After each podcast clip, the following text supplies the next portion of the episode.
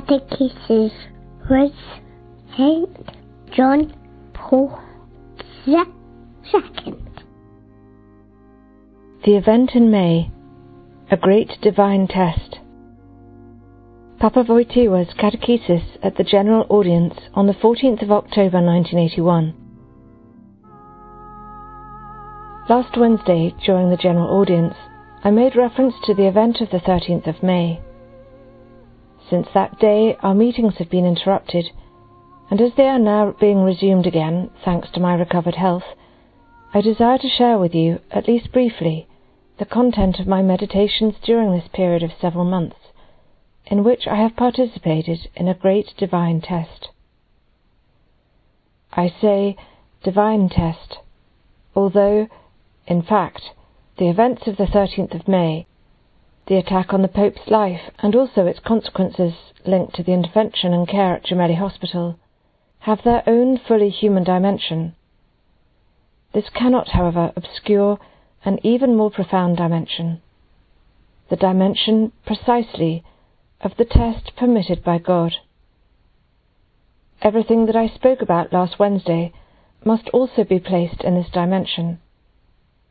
Today I desire to return to it once again with you. God has permitted me to experience suffering during the last few months. He has permitted me to experience the danger of losing my life. At the same time, He has permitted me to understand clearly and to its very depths that this is a special grace for me as a man, and at the same time it is in view of the service that I fulfill as Bishop of Rome and successor of St. Peter, a grace for the Church. It is thus, dear brothers and sisters, I know I have experienced a great grace. And, remembering together with you the incident of the 13th of May and the whole period that followed, I cannot but speak above all of this.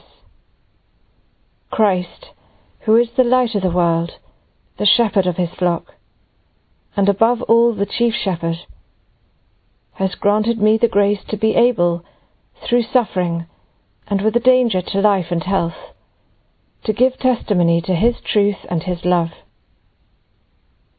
Exactly this I feel to have been a particular grace given to me, and for this I express in a special way my gratitude to the Holy Spirit whom the apostles and their successors received on the day of Pentecost as the fruit of the cross and resurrection of their Master and Redeemer. This is why, this year, the feast of the descent of the Holy Spirit acquired for me a very particular significance, when, together with the whole Church, and especially in union with the Ecumenical Patriarchate, we gave thanks for the gift of the First Council of Constantinople celebrated 1600 years ago, adding the commemoration here in Rome, after 1550 years, of the Council of Ephesus.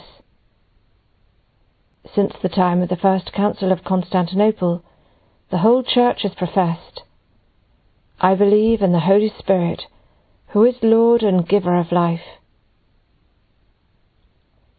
Precisely this Holy Spirit, who gives life, was invoked by Christ when, before his ascension to the Father, he said to the apostles, You will have the strength of the Holy Spirit, who will descend upon you, and you will be my witnesses in Jerusalem, in all Judea and Samaria, and to the ends of the earth. It is the Holy Spirit who, since the day of Pentecost, has helped the apostles to give testimony, first in Jerusalem, and afterwards in the diverse countries of the world. It was He who gave them the strength to witness to Christ before all the people, and when, because of this encounter, they went to torments, He permitted them to rejoice for being reviled for love of the name of Jesus. It was the Holy Spirit who led Paul of Tarsus through the streets of the world at that time. It was the Holy Spirit who sustained Peter in giving testimony to Christ, first in Jerusalem, then in Antioch, and finally here in Rome, the capital of the empire. This testimony was confirmed at the end with martyrdom, as it was also the testimony of Paul of Tarsus, the great apostle of the nations. These words which Christ the Lord and Redeemer, Christ the eternal shepherd of souls, addressed to the apostles before going to the Father, refer to their successors and refer as well to all Christians. The apostles are the beginning of the new people of God, as the Council teaches. But if everyone is called to give testimony to Christ, crucified and risen, they are in a very particular way those who, after the apostles, have inherited the pastoral and magisterial service in the Church. How many successors of Peter in this Roman seat have sealed with the sacrifice of their lives this testimony of pastoral and magisterial service. The sacred liturgy manifests it when, during the course of the year, it remembers the numerous supreme pontiffs who have followed Peter in giving their testimony of blood. It is difficult to talk about these things without profound veneration, without inner trepidation.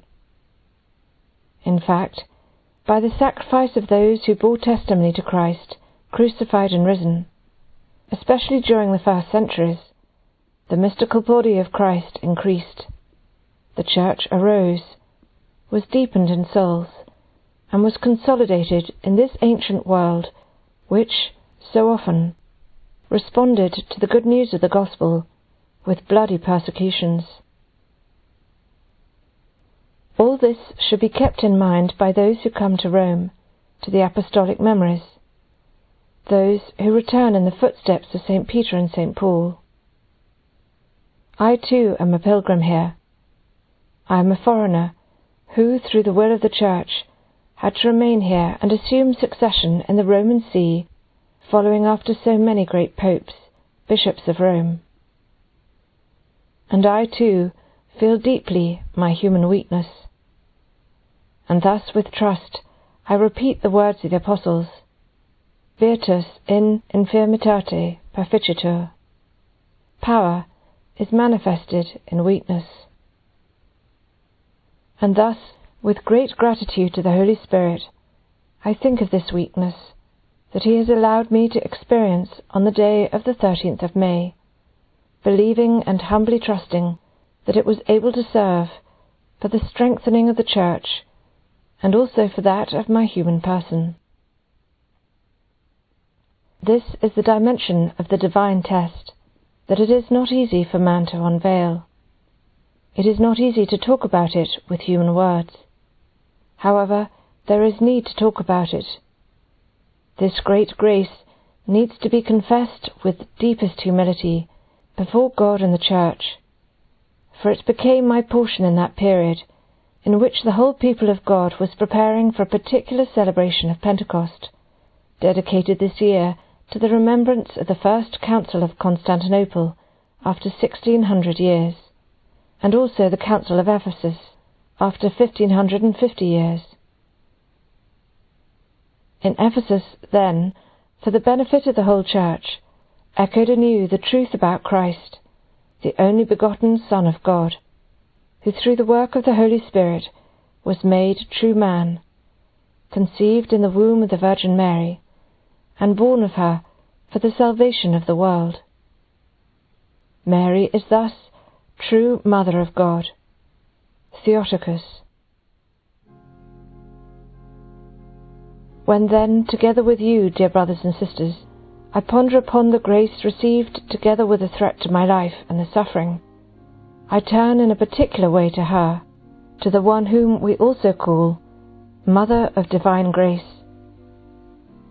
And I ask that this grace be not in vain in me, just as with every grace that man receives, everywhere, at any time.